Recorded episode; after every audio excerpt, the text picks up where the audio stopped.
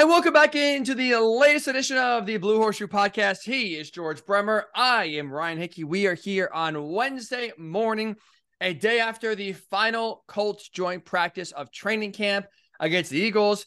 And George, it's a good thing you're not in Philly. We're kind of joking about last week with the Bears joint practice. Hey, steer clear of the fights, George. It's your last day of training camp. We don't want you going down with an injury.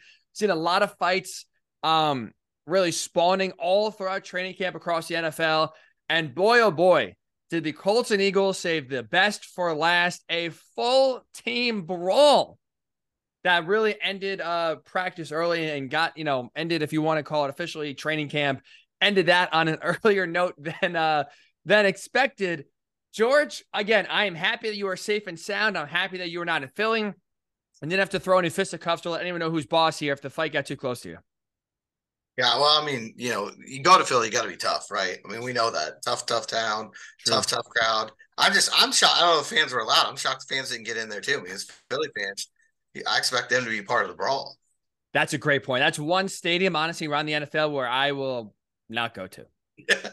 or if I do, not wear any Colts gear. That's for sure. I know that there's not a big rivalry there, but that, that those you are right. Those Philly fans are tough, man. And is the bravest thing you can do in the NFL wear a Giants jersey to to Philadelphia? I would say so. Cowboys, probably anyone in that NFC East is to wear that proudly and walk into that stadium, especially for a night game. oh boy, yeah, that's bravest that's slash dumbest. probably dumbest first, maybe a little bit brave, but definitely a lot, a lot more dumb, to say the least. So that right, that fight led by you know Zaire Franklin taking Kenneth Gainwell down. Now we didn't. There's not a lot of video, not a lot of media was there. So, what is your definition of taking you know or going too hard? We do not know. Clearly, Jason Kelce, the Eagles, thought it was over the line. He goes and blindsides Zaire, and that just sparks the entire team rushing into the middle of the field. Look, we kind of thought this a few weeks ago, George. Like, I don't really understand why there's so many fights in joint practices, especially when they are supposed to mimic game like atmospheres. And again, you are rarely, we'll say, going to get in a fight in, a, in an NFL game.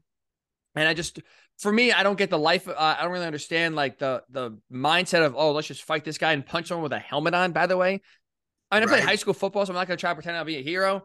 I never thought to punch someone in the helmet, and I don't know how that's going to like benefit you, George, if you are the puncher oh, I'm gonna hit this guy right in the head for helmets that are built to withstand big blows to the head. Like that punch ain't doing anything.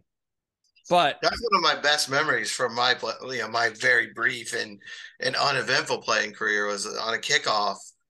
There was a fight in one of our games. I wasn't involved in it. One of the players that was was coming off the field. Coach asked him just to grab him by the face mask. Says, He's wearing a helmet. What do you think you're gonna do? So and like these guys are pros. I, I, don't know what they're thinking. A broken wrist for them is 30 times more impactful than it is for us in high school. Uh, if a fight ever breaks out. But outside of the, the, the stupidity, one thing I'll say is this, George. Last year, this team was dead, right? In the sense that they showed no fight. They did not stick up for one another. I mean, the perfect example of that, right, is, is Nick Foles getting taken to the ground, hurting himself, and there's Kayvon Thibodeaux celebrating with the snowman, and everyone, especially the offensive line, is basically watching it happen, and no one said boo. Yeah. At least it's good to see George. Bare minimum again. We talked about the records that matter, and we talked about this year only being about Anthony Richardson's development. It is nice though, George, and I hope we see this fight continue into the season. I mean, obviously not brawl fighting, but if this team like shows some fight and they are scrappy, at least they're not going to back at anyone and they're not afraid. That's all I could ask for George this season outside of Richardson's development. Show some damn fight. Show some pride. Dog obviously agrees with this. He's ready to show some fight too. Let's go. Ready to fight. They're both ready to fight right now. I think they're they've got that Philly mentality right now. it's yeah, I think that uh, from that standpoint, I do think it's important. You know that they they went and they defended Zaire Franklin, and and you know they they, they didn't stand and, and watch as he got pummeled, uh, which you feel like might have happened last year. Although the defense has never been that way. Um, so you know, I think they were probably always going to fly to, to their teammates' uh, defense. But ultimately, I I think you can stop a lot of this by by starting to levy fines. Right now, I don't think people understand. You know, practice is sort of the wild wild west. Joint practices are still fairly new to the extent that we've seen them. they've happened for a long time, but to the point where it's an every year occurrence and teams are doing it with multiple other teams now. Uh, that's that's been mostly an answer to losing that fourth preseason game. The teams are now saying, "Hey, we'll do these joint practices. We'll get the extra snaps. We'll see what we need to see." And it's also why you're seeing more of the bottom roster guys play in the actual preseason games because they're saying we'll get the starter snaps and joint practices, and then we'll evaluate everybody in the preseason. You know, as far as cuts go, but so I think it's kind of a newer phenomenon that you're seeing it happen where I, pretty much every week there's a joint practice. Um, somebody, you know, and but the NFL's never thought to really have any rules. It's the Wild West when it comes to that because who's going to sit down and say, let's do fines for practices when you're generally practicing with, with themselves? Teams are left to police that right on their own. I think if you get to the point where there's a set like there is for games, you know, there there if if you told them, hey, if you get a fight in joint practice, you're not playing in the game on Saturday, or you know, there's going to be a fine involved, you'd probably see a lot of it stop. But right now, it's sort of like middle school out, out in the schoolyard. Like, you did what to my buddy, and now I'm going to come after you, and now your friends are coming after me, and it's the same mentality because there's there's no at the end of the day, there's no penalty for it. True. All right. You're, not going to get ejected from practice. Most players, I'm sure, actually would welcome that. So, if anything, it's almost like a incentive. Oh, let's get in a fight. Let's go home early and let's get out of here, sort of thing. But I guess the fines aside, because you're right, that's probably the best way to enforce or prevent, I should say, or lessen a lot of these fights from breaking out, especially a full team brawl. But it, it is nice, especially again last year, George. We talk about instilling culture. Right? That, that's a buzzword for every new coach that comes in. What is your culture? And for Shane Steichen, even though we hope and believe a lot of this roster is going to be turned over by the time this team is truly going to be playoff contenders in a few years, um, that you could steal your culture right now. And that is going to be a, a, culture where, again, they don't back down. You defend your guy, and you're not going to be intimidated. Like it's easy, George, to go into the defending NFC champions house where you see these this loaded roster ever, all these guys that are vets that have accomplished a ton. And for the Colts, you know, roster being on the younger side, and again, not a lot of all pros, not a lot of pro bowlers on this team compared to what you're seeing in Philly. I think it's easy to be intimidated and or in awe of what you're practicing against and almost like be like, in a way, starstruck of just like, wow, this team is so great. Look, look how good they are. Like, this is incredible. From that perspective, it's nice to see George that they're not intimidated. Like, look, if you want to go, we're, you know, let's go. Like, one of those things where you're not going to push us around. That is what this team has to show this year. They lacked it last year. And I really hope that that's one of the areas Shane Steichen can really bring to this team is showing some scrappiness. And again, not in a literal physical fight sense this year, but it's like every game, even if they're like three and 14 this year, George, but if they're in most games, that's all I can ask for. Yeah. You know, no, like it, that's all. And I think too, it, it's a sign that, you know, that they're still together as a team. You wonder with everything going on with Jonathan Taylor, you know, is there a fissure? Is is there a split in the locker room? And then there may be, but we at least know, you know, push literally comes to shove, they've got each other's back. I think definitely the last month of the season, this team quit. Really, probably starting that second half against the, the Vikings, they quit. And again, that leads into why the Giants game happened and why the Kayvon Thibodeaux incident happened. They just mailed it in. So, like I said, if they could just show fight for 17 games, that's honestly a small part of what I'm asking for. And we kind of saw at least a little bit of at least a not backing down mentality Tuesday in Philadelphia. Speaking of Philly, and it's getting ready now for the final preseason game on Thursday, George. Uh, Shane Steichen made an announcement. He is, unlike uh, preseason game number two, is going to start Anthony Richardson here in preseason game number three. Now, he said everyone else, the other 10 starters on offense, up in the air, case by case basis here. But number one, let's just start right off the bat here. Anthony Richardson is going to start preseason finale here on Thursday night. Right move in your mind or wrong move? Yeah, right. Move. I mean, we talked about it before the Bears game that I would have played him. We didn't get to talk a lot about it afterwards because I was on pup. Uh, but you know, I, I, still I would have played him in that game. I, I don't. I wouldn't make it the federal case that I think it's become from a lot of people um, because I don't know. At the end of the day, I don't know that 15 or 20 snaps against the Bears backups is is really worth, you know, an entire episode of PTI or whatever. Like I, I just know that it's become that that big of a deal. Uh, but I do think he needs to play. I mean, that's that's the most obvious thing out there. They've said from day one, inexperience is the big factor with this guy, and um, you know, so you want to get him out there and, and get him reps, and especially against the Eagles, because I'll tell you, the Eagles twos are better than the Bears ones. They may they're, they're better than probably a lot of teams ones. So even if you're out there Colts Eagles twos, you're getting really really good reps. So you know, I I think it's I think it's the right call to get him out there, and I also think you know we saw we talked about this a little bit before the pod. We saw a lot of guys come back. Ryan Kelly is back. Uh, you know, Drew Ogletree was back. Mo Alie-Cox was back. They haven't played together. They didn't even practice together that much. Definitely haven't played together. So just to get that first team offense or, or most of it out there, you know, even if it's just one series, it would be the only series they played together in the preseason. So, you know, I, I think it's worth it. Um, I agree with all what you said, so I'm not going to repeat it because I think you nail, hit the nail on the head of why Richardson should play. Because the guy's inexperienced, sitting on the sideline again, even though it's just preseason, even if it's for two drives, I don't think again benefits him more. Play him, let him even get those 15 or 20 plays. I think it's only going to make him a better quarterback going forward. Especially like I said, the level of competition you're going to play, where it looks like the Eagles are going to play mostly uh, their backups on Thursday. Still, like their backups for how deep they are are better than like I said most teams ones, especially the Colts right now, how they're trending. So that's going to be some great work for him. What I'll say is this: I think Richardson starting is the right move. With that said, if you're Shane Steichen, you got to put your starting offensive five out there as well on the offensive line, or at least your starting four, because right now it looks like Will Fries, who did miss uh, Tuesday's joint practice, still with that leg injury. I mean, Carter O'Donnell subbing in at right guard. Four to the five need to start. Because again, with how talented that Eagles defensive line is, you, and with how bad the Colts depth is on the offensive line, you can't risk that level of talent on the defense, that little talent on offense, and thinking that's going to work for a series or two. Let you know, not let not only Anthony Richardson have a chance to sit back there and, and run the offense, you know, functionally, but also to give your offensive line some work. You know, this is again a work in progress.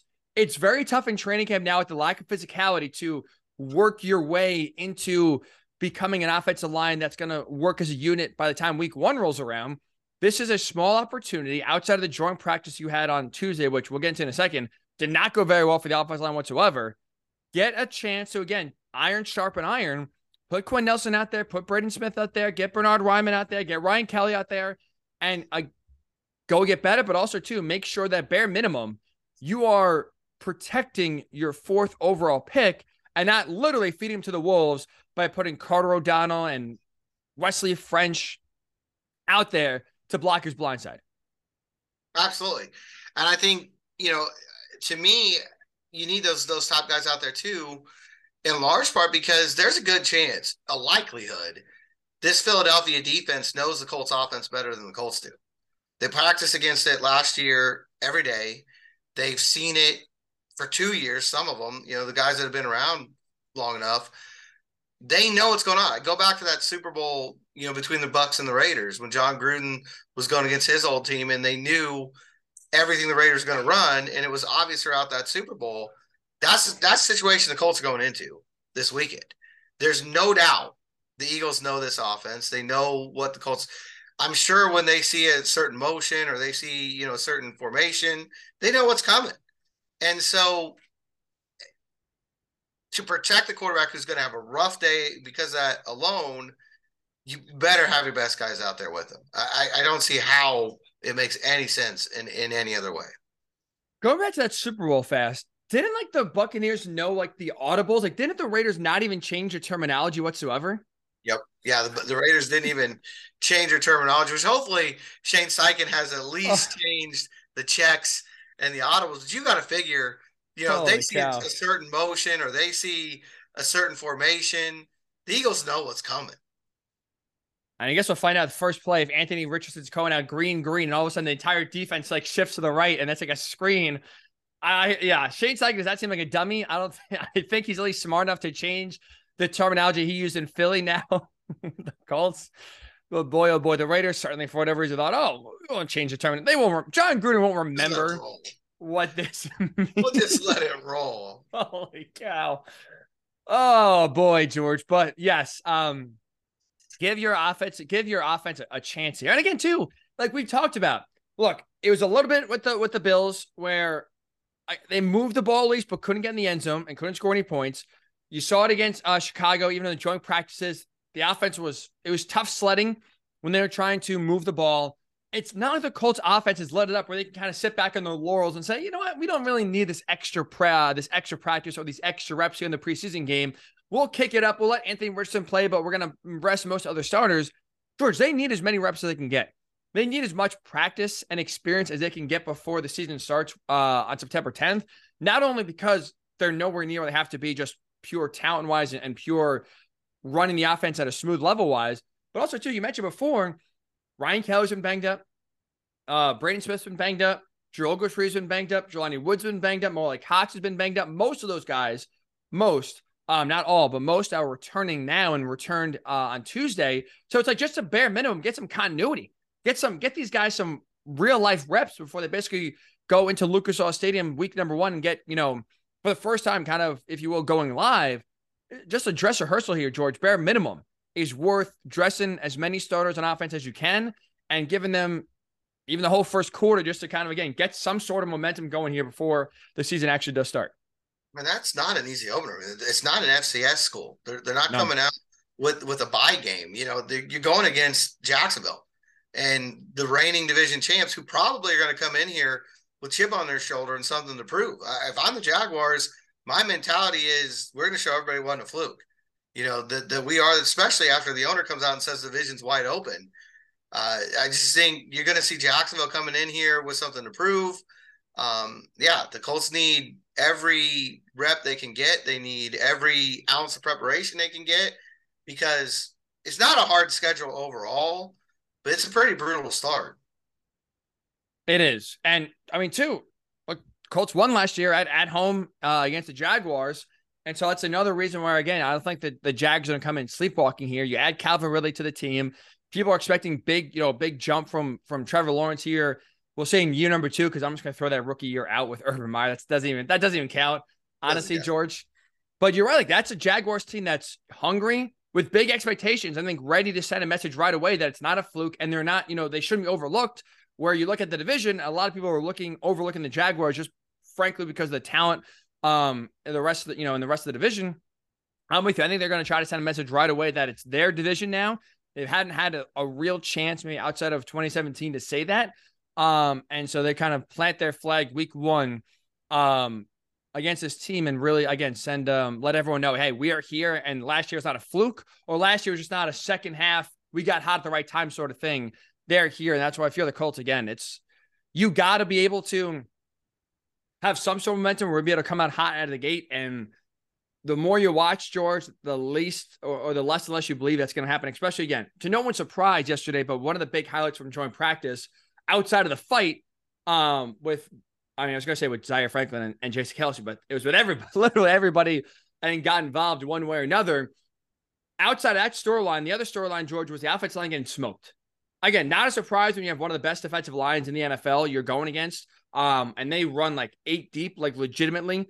Um, it's unbelievable how good that Eagles defense is, especially with the depth they have. So it's not a surprise. They, they somehow got better. They were great last year and they added to it. I mean, Jalen Carter was one of the best defensive linemen in college football last year. He falls right. to 10 and he's kicking the you know what out of any Colt he's going against yesterday. Kind of almost, uh, it's just like, again, not a surprise, but with how this offensive line is being paid and the expectations, it's a situation where, again, you get embarrassed like that, George. I'll say this. I hope yesterday or Tuesday was a was a wake up call this team needed. Not that there's a lot of positivity, right? It, it's like we're hyping this team up. It's like we're talking about, oh, wow, maybe they're going to be better than we thought, right? We have not said it on this podcast. There's not a lot of optimism or actual legitimate belief outside of the owner of this team being a surprise team or being anywhere near a 500 team in year number one. So it's not like you have to like temper expectations, but I really do hope bare minimum Tuesday and the ass whooping that the Colts got was a nice wake up call and a reminder of that's a standard. Philly is a standard, right? That is where we want to be. That is the level we want to be playing at. And so if they're here, we are all the way down here at the bottom, George. If they're at letter A, we're at letter like G right now. We're nowhere close. There, there's stratospheres between the Eagles right now and the Colts. And so I hope that that serves as a wake up call and a, a kind of a reminder of, hey, we are nowhere close where we want to be. Any good feelings or any thought of positivity we have, wipe it away because wow, we got humbled today. And if anything, hopefully that just serves as some sort of motivator um, and erases any false hope there may have been of, oh, maybe we'll be better than we thought. It kind of goes back to what you're talking about at the top of the, of the pod, though, too. Chance to show a little bit of fight, a little bit of scrappiness. Okay, you got pushed around, you got shoved around uh, by Philly on Tuesday. How are you going to respond on Thursday? You come out, um, you know, in their stadium, and even if it's their backups, we talked about that backup defensive line still probably start for a lot of teams in this league. They're that deep. So, you know, how are you going to respond? Can you come out and have a better showing? I, that's part of what we're going to see this year. When when there's going to be adversity, there's adversity for everyone. There's going to be adversity for Philly. There's adversity for everyone. There's going to be a lot of adversity here, and that's known. I think the Colts have talked about it, been pretty open about it. The big question is how are they going to respond? And so you, like you were talking about already, the offense has not put up the first team offense has not put up points either in preseason games or in practices. Can he go out and score? That would be huge. A field goal drive would be huge, you know, here in Philly. So to me, it's all part of that that that mentality you're talking about building at, at the very beginning of this. If you're going to set this culture and you're going to be a team that fights, Thursday's a chance to answer the bell. And a big, you know, topic we talked about a lot is bouncing back from adversity or how do you react to adversity. Richardson, to his credit individually, right, when he's had a bad practice, he's bounced back and, and gotten better. This is going to be the first chance, like you said, not that he himself was bad per se yesterday, but it's like one of those where the overall team got pushed around, like you said. Zaire Franklin, we talked about after practice yesterday. Like it's one of those where he got, you know, hit. Um, and he thought, you know, kind of again, like if you're going to fight me, come from the front and goes, maybe I have a chance now to knock him between the eyes on Thursday. So you're right. Like I hope come Thursday night, George, I don't care. Like I said, if it's all against backups, don't, doesn't matter. It's just more about the principle of, okay, you got punched in the mouth on Tuesday. How do you get up? Right? How do you get up and now try to deliver a counter punch on Thursday? Um, especially on look, it's a nationally televised game. It's on Amazon. I don't know how many people are, are running to Amazon, George, to be honest with you, to watch the Colts starters take on the Eagles backups. But it is a nationally televised game where bare minimum doesn't matter. And scoring points would be nice, but if you can show some fighting competence, I, I think you're 100% right. That would be the best thing for this team coming out of training camp. And at least to get yourself again to kind of establish some sort of culture and identity, this could be a nice way to start setting the foundation now heading into week number one. Okay. Game will be big in Gainesville. That's where the people are going to Amazon. Be huge in Gainesville. That's true. Oh, people will be watching. People will be watching. That is for sure. Um, a big date is coming up, George. A huge date. Tuesday, August 29th. A big date for two reasons. Number one, that's final cut day. We'll get into that in a second because I think there's a few positions that are really, you know, Thursday's going to mean a lot to a few positions um, to see who makes the final roster, who does not. That is one reason why uh, Tuesday, October, uh, October. Jeez, I'm already, I'm already fast forwarding ahead here. I have to wait the season to move into to Halloween time here. Jeez, let's slow down the summer. I'm not ready to let it go yet. So it's August. Damn it, August 29th. Uh, that's one reason why that date is so big. The other reason, George, is for Jonathan Taylor. The Colts have to activate, or if he's on the team by then, the Colts have to activate him. If he's not on the team, he's somewhere uh, on someone else's roster. That team has to activate him off the pup list by August 29th, or he is going to miss the first month of the season. Let's start with the JT aspect first here, since obviously that's still in the news a lot, George.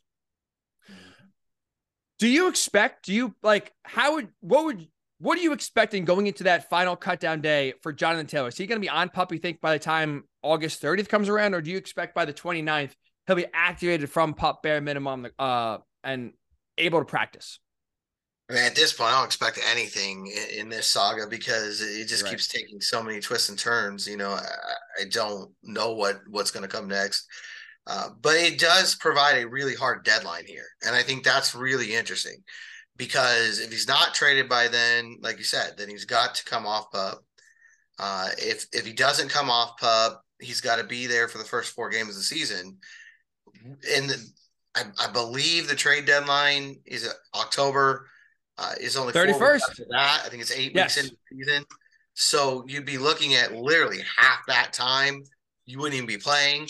And let's be honest, very few people come off pup and play the next week, especially people who haven't been in any kind of team activity since December. They didn't do any in the spring, didn't do any in training camp. So it's probably more like five or six games. Four that are guaranteed, but in reality, it's probably more like five or six games. At that point, I think it trades off off the table. I mean, if, if you're not going to play until you know two weeks before the trade deadline, highly unlikely anyone's to that didn't already, you know, if they didn't feel like making the trade before Tuesday, I don't know how waiting six weeks is to change their mind. Um, but w- without any, you know, anything being shown from from Jonathan Taylor, so I think that makes it a really hard deadline in two ways. One, if a deal's not done, then he's got to make that choice. You know, how much am I willing to risk? Do I want to get out there? Maybe give a chance that somebody will make a deal in October. And two, if, if someone's talking about making a deal, that becomes the hard deadline because of it. Now, if they're talking on the 28th and things are looking well, maybe he comes off pup on the 29th, gets traded on the 30th. It's not like that hard of a deadline. But it's I think it adds intrigue to a situation that's already incredibly intriguing. And it makes me wonder if that's not part of the reason why the Colts went ahead and, and granted the permission when they did. Because if I don't know how angry he is, but all indications are very angry. Um, you know, all indications are that the Colts have been sleeping on the couch here, right? That that he is done. And this is a way for them to to one explore the market, which I think was primarily what you're doing, but two, it gives you that chance now to, to have some leverage on cut down day because of what we were just talking about. If you sit out four, five, six games, the trade market's gone. So if a deal doesn't happen now, it could happen in October. We've talked about the, the Christian McCaffrey situation before on here. Go out, look really good, make it a market that's not there. We don't know what's going to happen around the rest of the league. Somebody gets hurt. All of a sudden, a team that wasn't in the market now is. You know, those are things that happen every year. All of it seems to come down to Tuesday. I mean, it just that is such a huge day now because he's either here or he's not here. He's on pup or he's not on pup, and all four of those, you know, potential outcomes have massive implications going forward. That's why, George, I would be shocked. I would truly be shocked if we're sitting here on Wednesday, August 30th, and Jonathan Taylor's still on pup. Because mm-hmm. I think you're right. If he's on pup on August 30th, he's not getting traded. It's over. He's a Colton 2023. Lock it up, no doubt about it. I don't think a trade's happening either way. But if you're Jonathan Taylor, you have no choice but to be activated from pup. We don't, again, maybe I'm being naive here, and maybe this is just me playing into it, and this is what he wants me to believe. I'm starting to believe that Jonathan Taylor is actually more hurt than I thought initially. Like, I think we started this pod as soon as like you know the, the they reported training camp. I said oh, he's holding in like this is not an injury per se. This is more just him trying to send a message. But you leave for rehab. Um, now if you want to trade again, your trade value is not increased by you being on pup. And so again, like you said, when the trade deadline in season is August, uh, October 31st. I, I don't know why October and August are getting reversed in my head. This is a brutal pod. Holy cow. Trade me, George. Sheesh. Hey, it's rough. It's still preseason. You got to work out the, the kinks. You're right about that. You're right. This is this is us getting our ass kicked right now in practice. We're gonna bounce back when the regular season matters. We gotta show but some fight. I think you're right in the sense that if he's on pup, bare minimum he's missing the first four games, and because he hasn't done any sort of team activity since uh December, it's unrealistic to expect okay, those four weeks expire. Here comes week number five, and John Taylor's going to go on the field and be back to midseason form.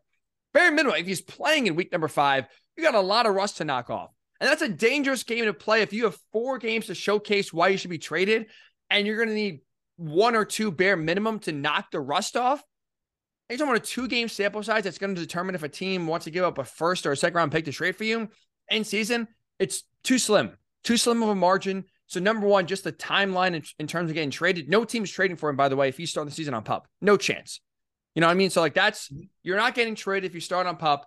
But also we saw with Shaq Leonard, you can be activated off the pup list and still miss games, right? Shaq was not playing till week four. He's activated by the time the regular season started last year and the deadline for last season. They didn't miss the first three games as a week by week basis.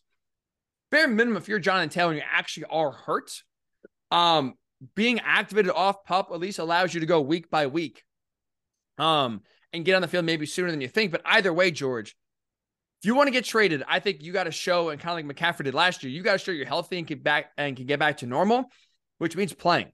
And again, if you're Jonathan Taylor, still, and if you're the Colts, that you know the best thing for JT, his best interest is playing and playing well.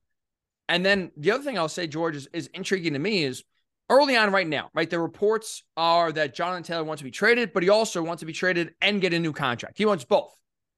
So he's not like looking to run out of Dodge and go anywhere but Indy. He's only looking to get traded if that team that's trading for him gives him a contract that he wants. If you get into the season, this is another thing why I don't think he's going to get traded. I don't think Jonathan Taylor is getting a contract extension. Like if he's off pup and he plays the first six games and plays well, name any the Bears, the Cowboys, like even if there's an injury and a team is more desperate, I don't see a team in week seven trading for Jonathan Taylor and then giving him $15 million a year. I think if you're trading for Jonathan Taylor in season, you're trading for his contract as is, and you're going to circle back at the end of the year. And if you're Jonathan Taylor, where you like, tell me if I'm wrong, George. I, for everything we've seen, I don't think he's mad at the Colts in general. I think he's mad at the Colts because they're not paying him. Like he wants to get paid more than just get away from the Colts because they've been they've wronged him so far, and he hates the organization. He hates Shabursay. Like he hates the fact more that he's not getting paid. So I don't think it's a situation where he's desperate to get out of town. He's willing to take a pay cut. He's willing to play at his current salary um, and just go to any team right now but the Colts. I don't think he's gonna be thrilled and or enthused if he's on the Cowboys, let's say this season, but he's playing for the same contract he's playing with now. So also too, if you're JT, like I think at one at some point, like if you play in season, I don't think you're in the contract you want, which is why if you're playing well, I don't see how like, it benefits him to go somewhere else and learn a new system on the fly. Where you could say in Indy, especially if you're playing well early on, have a you know recreate 2021 and then revisit the entire market, revisit the entire trade request after the season. Like, do you do you see that, George? If he plays, if he's not traded by week number one, but he's he's off pup. Do you see a situation where if he plays well, kind of Christian McCaffrey, he's traded? But do you see a situation where he's traded and given a contract in season by another team? I can't see it happening in team, you know, in season. I can see the situation between him and the team continuing to escalate the way it has pretty much every day since training camp started, uh, and him just saying, "I just want out," you know, and, and uh, accepting a trade without a contract. Um, but I can't see him I can't see a team, you know, in October suddenly deciding to do it. If they weren't willing to do it now, um, I can't see them two months from now deciding that, yeah, well, now's the right time. Um, but the one, the one way I can see him staying on public, the one, because there's always a wrinkle here. The one sort of leverage that he has in that situation is stays on pup, doesn't come back until week eight or week nine. There's no trade, but come back at full strength. I think it's eight games he has to play to to accrue a season. I think it's six, I believe. It's six? So even if it's just those six, you know, come back at full strength for how many games that you have to be there. I mean, what if the Colts are winless or have one win when, when he takes the field and he looks phenomenal? It's 2021 JT all over again. They make a little run at the end of the year that might be really good for his market too. Like I could see that as being another potential wrinkle here to to show, you know, within a season. But it's it's a big risk because if you sit out that time and you don't play well, then you've sunk your market. I you're 100 percent right. Again, like you said, there's a lot of rust to knock off. If he misses half the year, let's just say, and your um, theory plays out, George, we're talking about almost, almost a full year since he's been on the field. Right? It was like middle December when he got hurt against the Vikings. If you're back, I don't know, first, second week in November, right? Midway through the year, eight or nine games you miss. Like, again, not only talking about now being so far removed from the field where you're almost a year out from playing, but also then, like I said, you got to hit the ground running where you got to come back and basically be rushing for bare minimum 100 yards a game. And if you haven't played in a year, and it's like, again, it's like he's practicing. So it's not like he's like ready to go and he's going to come into the game ready to go in full game shape and at the peak of his play. he's going to have a lot of rust to knock off. And so, again, if you're banking on, if you're JT, I'm going to play great in eight games. This team is going to suck the first half of the season. I'm going to make them so much better. And, you know, you know, in the second half of the year, show them how much um, Anthony Richardson and Co needs me. Daddy, you have a thread in the needle, George, where you need Risky. everything to go right. You stay healthy. You at your top of the game despite missing basically a year. The offensive line blocking well for you too. That's also part of it. Like that's out of his control. The offensive line stinks like they did last year. Good luck trying to find a lot of running lanes and running for um running like he did in 2021. It's I just think at that point the risk is not worth it because, like I said, if that happens and he fails, basically two years down the drain, gone. Any leverage you have with a trade and or a contract, gone. And now we've seen, right, just like that, how many running backs go from top of their game to basically out of the league. Todd Gurley got a contract extension from the Rams, didn't even play long enough to see the contract kick in with his team. Went to the Falcons for like a year or two, and now like I, I think he's out of the league. So like if you're so. Jonathan Taylor, like it is a fine line you're playing, not just about getting the money you want, George, but also two years you don't play well. Like teams move on and forget about you fast at that position. Yeah, I mean it's not for long, right? That's that's what the NFL stands for. We know that it's definitely that for running backs. Um, and there's also you know, what if the team plays well while you're gone? What if you're banking on things going really poorly? What if they're four and four in those eight games and the run game looks decent? You know, I mean, you just don't know how things are going to turn out. And that's why I think ultimately I just throwing that out there because it's this always it just always feels like this saga has some turn coming you don't see you don't expect. So that's one potential like speed bump that, that, that could happen. But to me, you know, you go down that road, I just think it's more evidence that one of two things is going to happen on August 30th. Jonathan Taylor is going to be on another roster or he's going to be off pup. I, I those two things we look, we know well enough from this summer. Anything can happen. There's any possibility, but those two have to be the heavy clubhouse favorites right now. I would definitely agree with that because I just can't see a situation where he's on pup this time next week, right? A week from today, as we're recording on Wednesday, because then he's getting nothing what he wants. He's missing the first four games. He's not getting traded. Um, and he's again gonna have to work his way back and play with the Colts in 2023, which for right now it seems like in his mind, the worst case scenario. Let's I want to throw one thing by you here before we kind of finish the pot off with a little uh roster watch. So there's a lot of discussions now, right? Since the Colts have officially uh granted his trade request or allowed him to look for teams trade possibilities, which teams make sense. We talked about the Dolphins a little bit. We talked about the Bears on the last pod. If you missed it, Blue Horseshoe Podcast on YouTube, Blue Horseshoe Pod, wherever you do get your podcasts. Emergency late night pod after the news was broken on Monday night about JT getting his trade request at least allowed to search for teams. NFL.com had this trade proposal out there, George. I want to get your thoughts. If you're Chris Ballard, would you accept or decline? Straight up, the Raiders trading Josh Jacobs to the Colts for Jonathan Taylor two disgruntled running backs switching places. If you are Chris Ballard and you had a call from the Raiders, are you taking that deal? I don't think so. Um, I think on, on Madden I'm doing it. You know, in in in fantasy football I'm doing it. Um, but I just don't. You're just trading the same problem for a different player, and one you don't know as well. I mean, at least with Jonathan Taylor, you know him. You he's been in a locker room. You drafted him. Uh, you've been, you know, through every step of the process. The only way I think you make that move is if Shane Steichen comes in and says, "Hey, Josh Jacobs is perfect fit for what I want to do. If you put him in this offense, we're winning the division." Well, okay, then I'll make the trade. Highly unlikely that that happens. That, that he would walk in and, and make that kind of statement. Um, so I, you know, I, I, don't think I would do it uh, because again, I what's the difference? Why why is Jacobs going to show up here and be like, yeah, all that contract talk that I had in Vegas is over. I'm just so happy to be in Indy. Uh, you know, I'm just going to play and, and have a great season, and then I'm going to take a below market deal at the end of the year. That's not reality. That's not happening. And no more sense on on Vegas' side. You know, you they at least know right now. At least sounds like Josh Jacobs is going to be there by week one, so they're in a better situation than the Colts are. Why do you want to bring in Jonathan Taylor and and you know paying more than than the franchise tag you're going to pay Josh Jacobs, it doesn't make any sense to me. Right. At least from a Colts perspective, Josh Jacobs, you know, is healthy compared to Jonathan Taylor with his health being up in the air. So I don't see why the Raiders no makes no sense for them to do it. But you're right.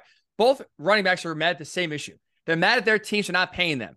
So now they're going to swap teams and go to a different locale. Maybe JT likes the heat better and likes Vegas. I don't know. Maybe he's a roulette player and is excited to kind of go to the casino whenever he wants.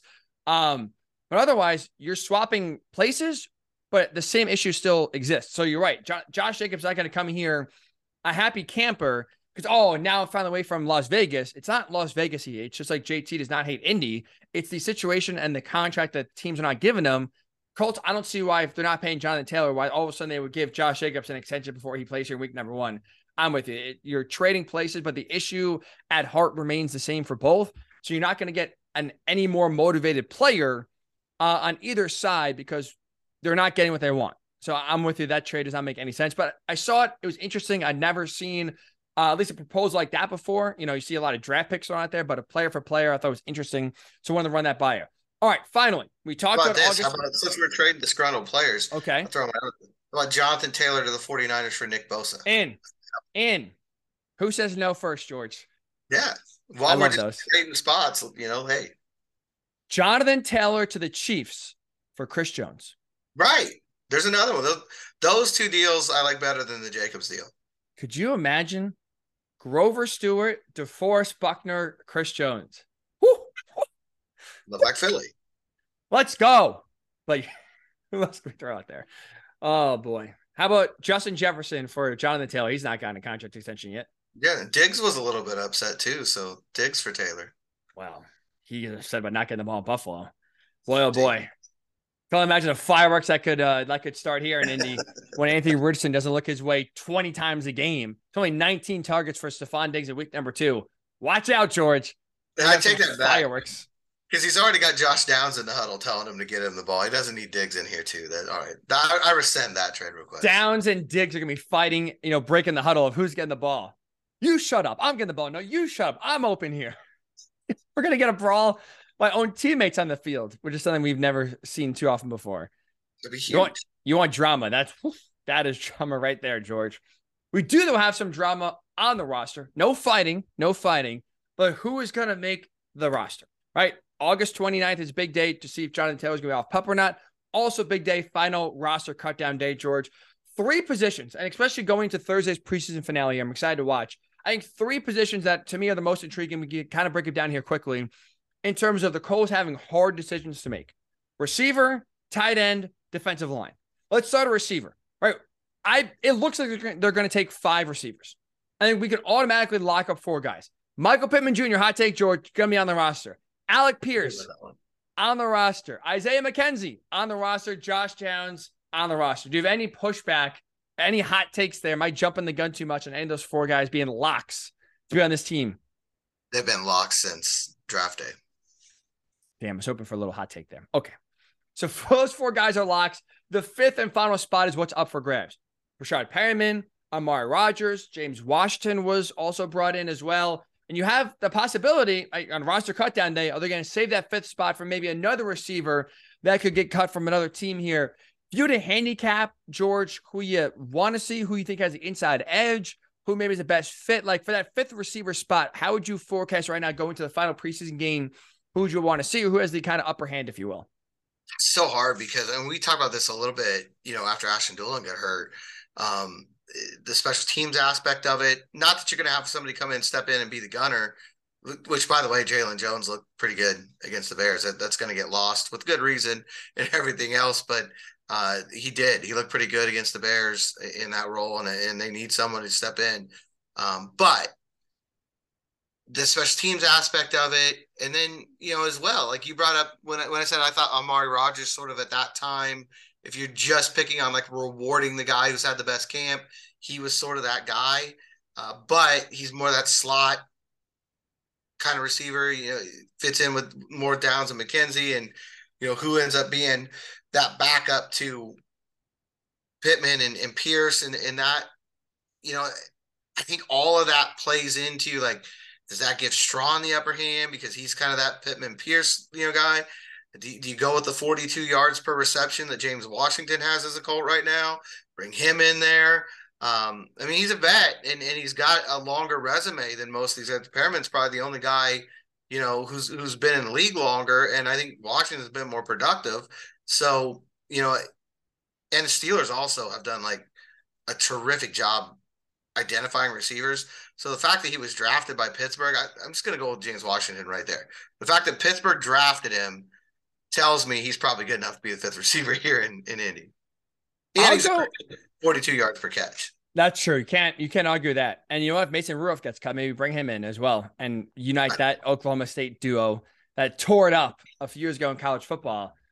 I'll go for Breshad Perriman. I like the veteran experience. I like the fact that again he fits the profile where, like for Amari Rogers, you look like they have Isaiah McKenzie, they have Josh Downs. The slot is covered. You keep Amari Rogers, all of a sudden you look around and it's Pittman, Pierce, and no one else in terms of fitting that role. James Washington does fit that outside receiver role. That's what I think they have to prioritize more than anything, George. I think again, I'll go Perriman, you're going Washington. Can I sit here and say either one like have to be locks? No. And I left out Michael Strachan. Thank you for bringing his name up. Same thing. I think what has to be a guarantee is that outside receiver body type.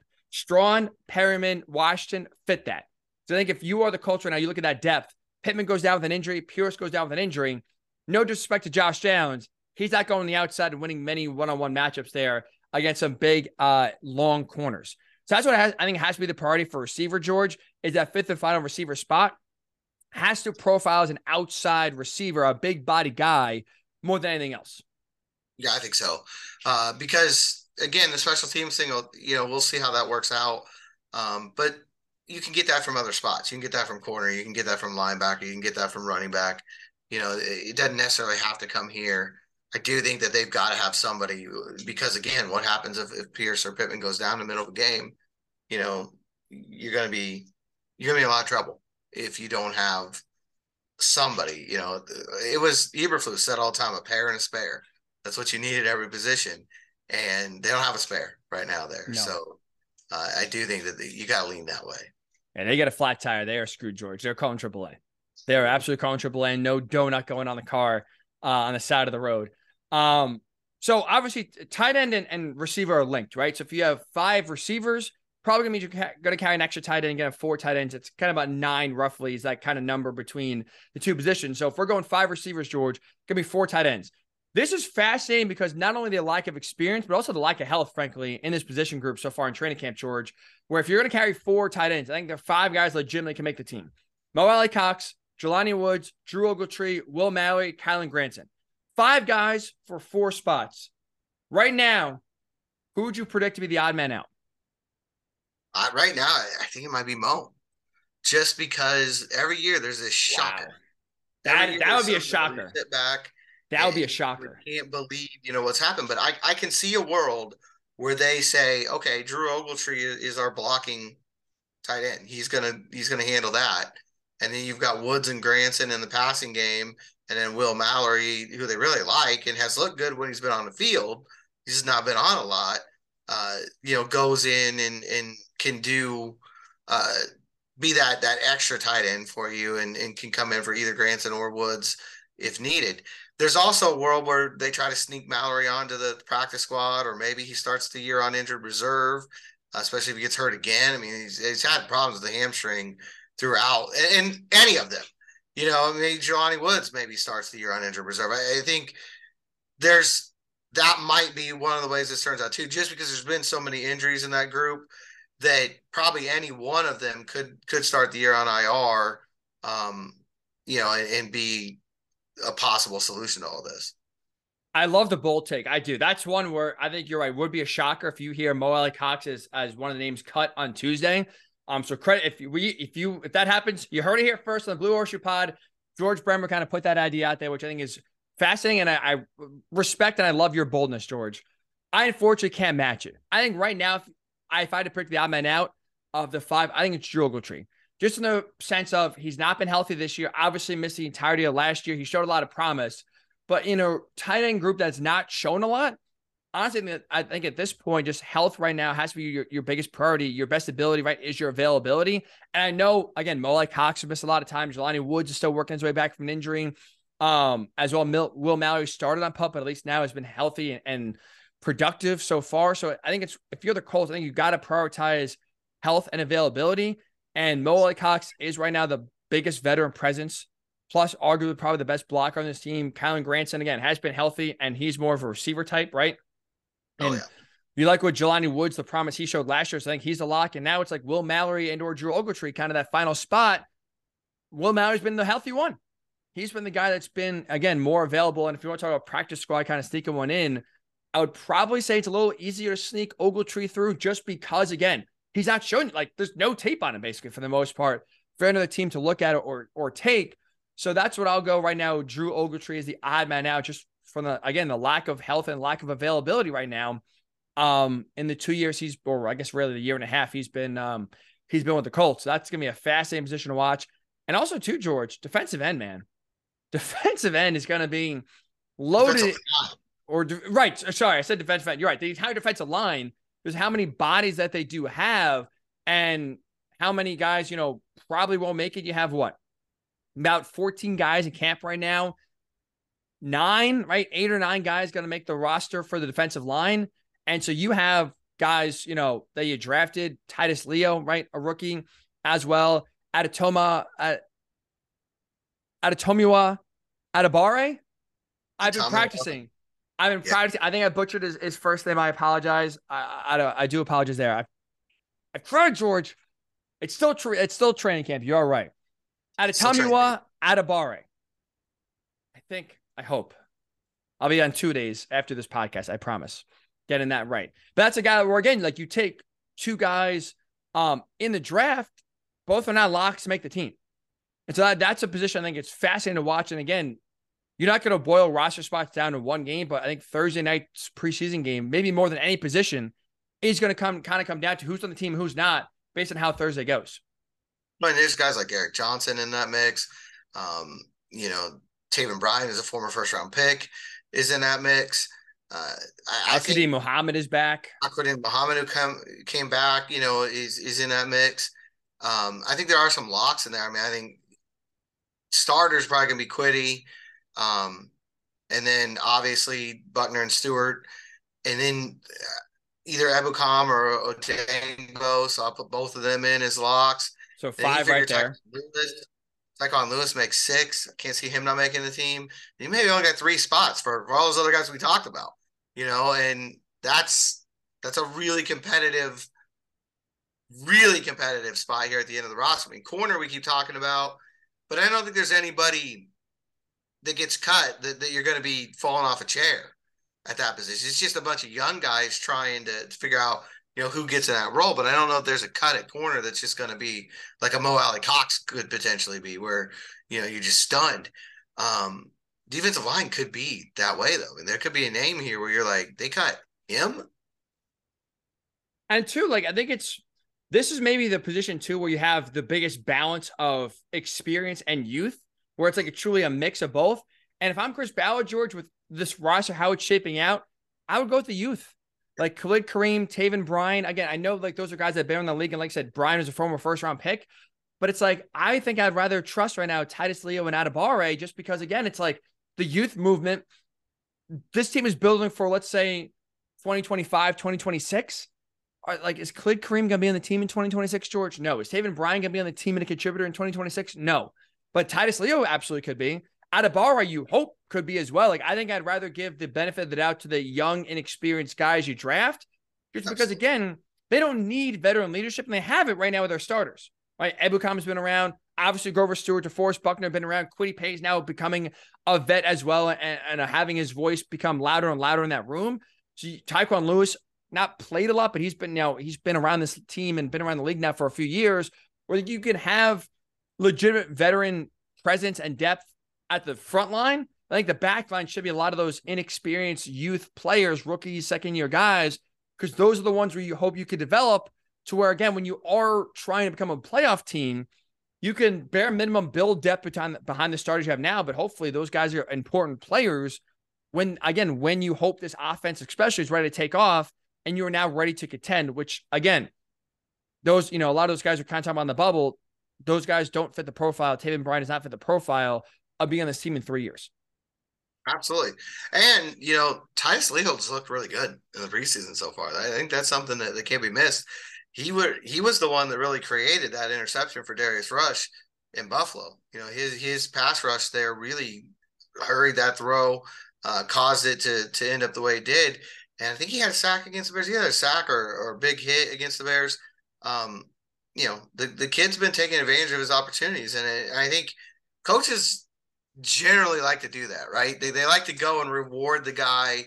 Uh, that's why I think DJ Baker, Darrell Baker, however you want to go with that, uh, is, is going to be a starter at corner. They, they coaches love to reward the guys took advantage of opportunities. To me, on the defensive line right now, that guy's Titus Leo. I, and again, especially with the youth as well, it just benefits, like I said, rewarding the young guys, but also rewarding good play and earning it. I mean, I think it's at this point, this season has to be investing for the future. And that's a position, that's a guy, George, like I said, I think he's worth investing in and keeping on your roster and developing instead of, again, some older veterans that probably are stopgaps for a year or two, then, then gone as well. All right. So that'll do for this edition of the Blue Horseshoe Pod. Very exciting news for the podcast. Guess what? We are not only a football pod, we are now officially a football pod. George, tell the audience Wednesday night where you will be. Yeah, going down to Cincinnati to watch uh, Inter Messi. That's a, I, they call him Miami, but I'm pretty sure it's Inter Messi.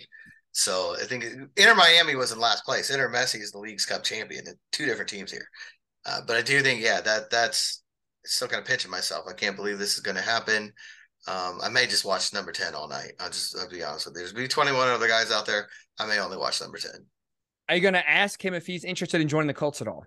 Could use a kicker, maybe, you know, he's good with his feet, maybe defensive back, maybe a receiver. Like, you're to throw a Colts question. Hey, Messi, you're tearing up the MLS. Like, maybe let's see what else you can do. How about, you know, go drive down the road a little bit, come to Indy, and maybe suit up? Oscar is going to recruit Jonathan Taylor to Miami. See how that works. Mm. To bring him down there. Uh, what position would he play? I mean, kicker's the obvious one. That that's the one that, that, that really makes the most sense. Um, but he's got such good vision. He's you know very creative guy. Like I don't know if he can throw, but you, can you put him at quarterback? I mean, the way that he he sees space, I think that's what makes him so great. I would say receiver, right? He can see, he can read the defense, yeah. find the holes in the defense. Great feet. So you would assume he'd be a good, crisp route runner. I don't know what his hands are like. So maybe, you know, maybe I get him in the jugs machine, George. Maybe, uh, maybe throw it like in the press scrum, sure, before after the game. Maybe bring a football, throw it, see how, you know, see his reactions. Maybe catch it right away. He's like a natural, a natural athlete.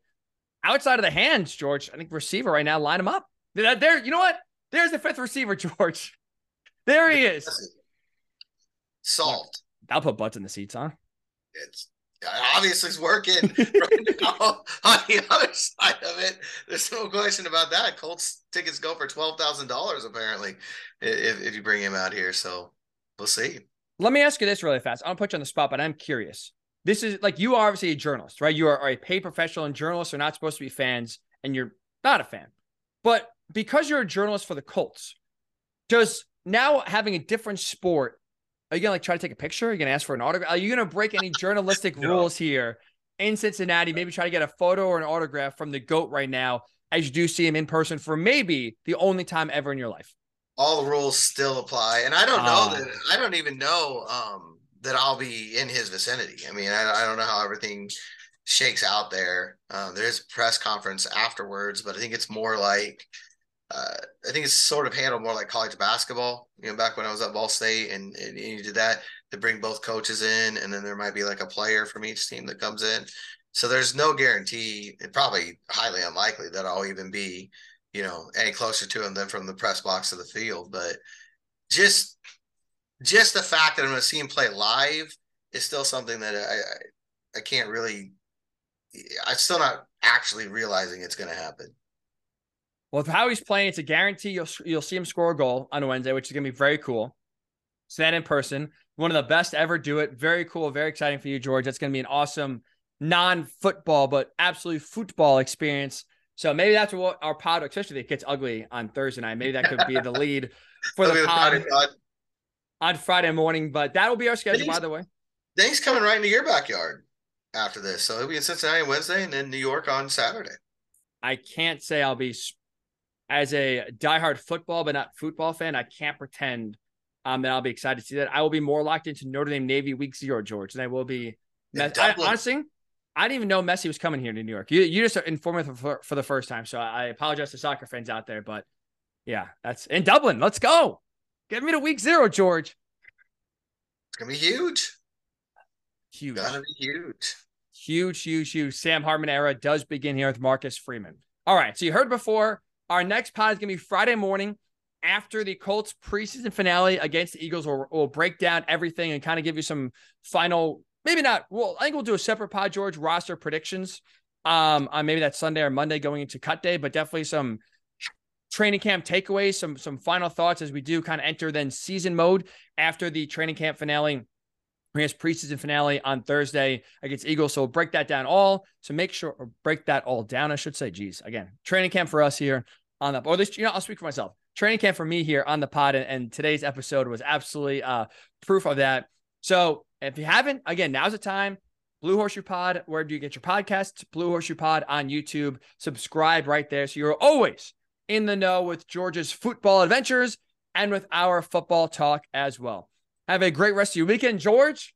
Enjoy Cincy. Enjoy watching the GOAT in person. And we'll talk to you on Friday morning right here. Blue Horseshoe Podcast.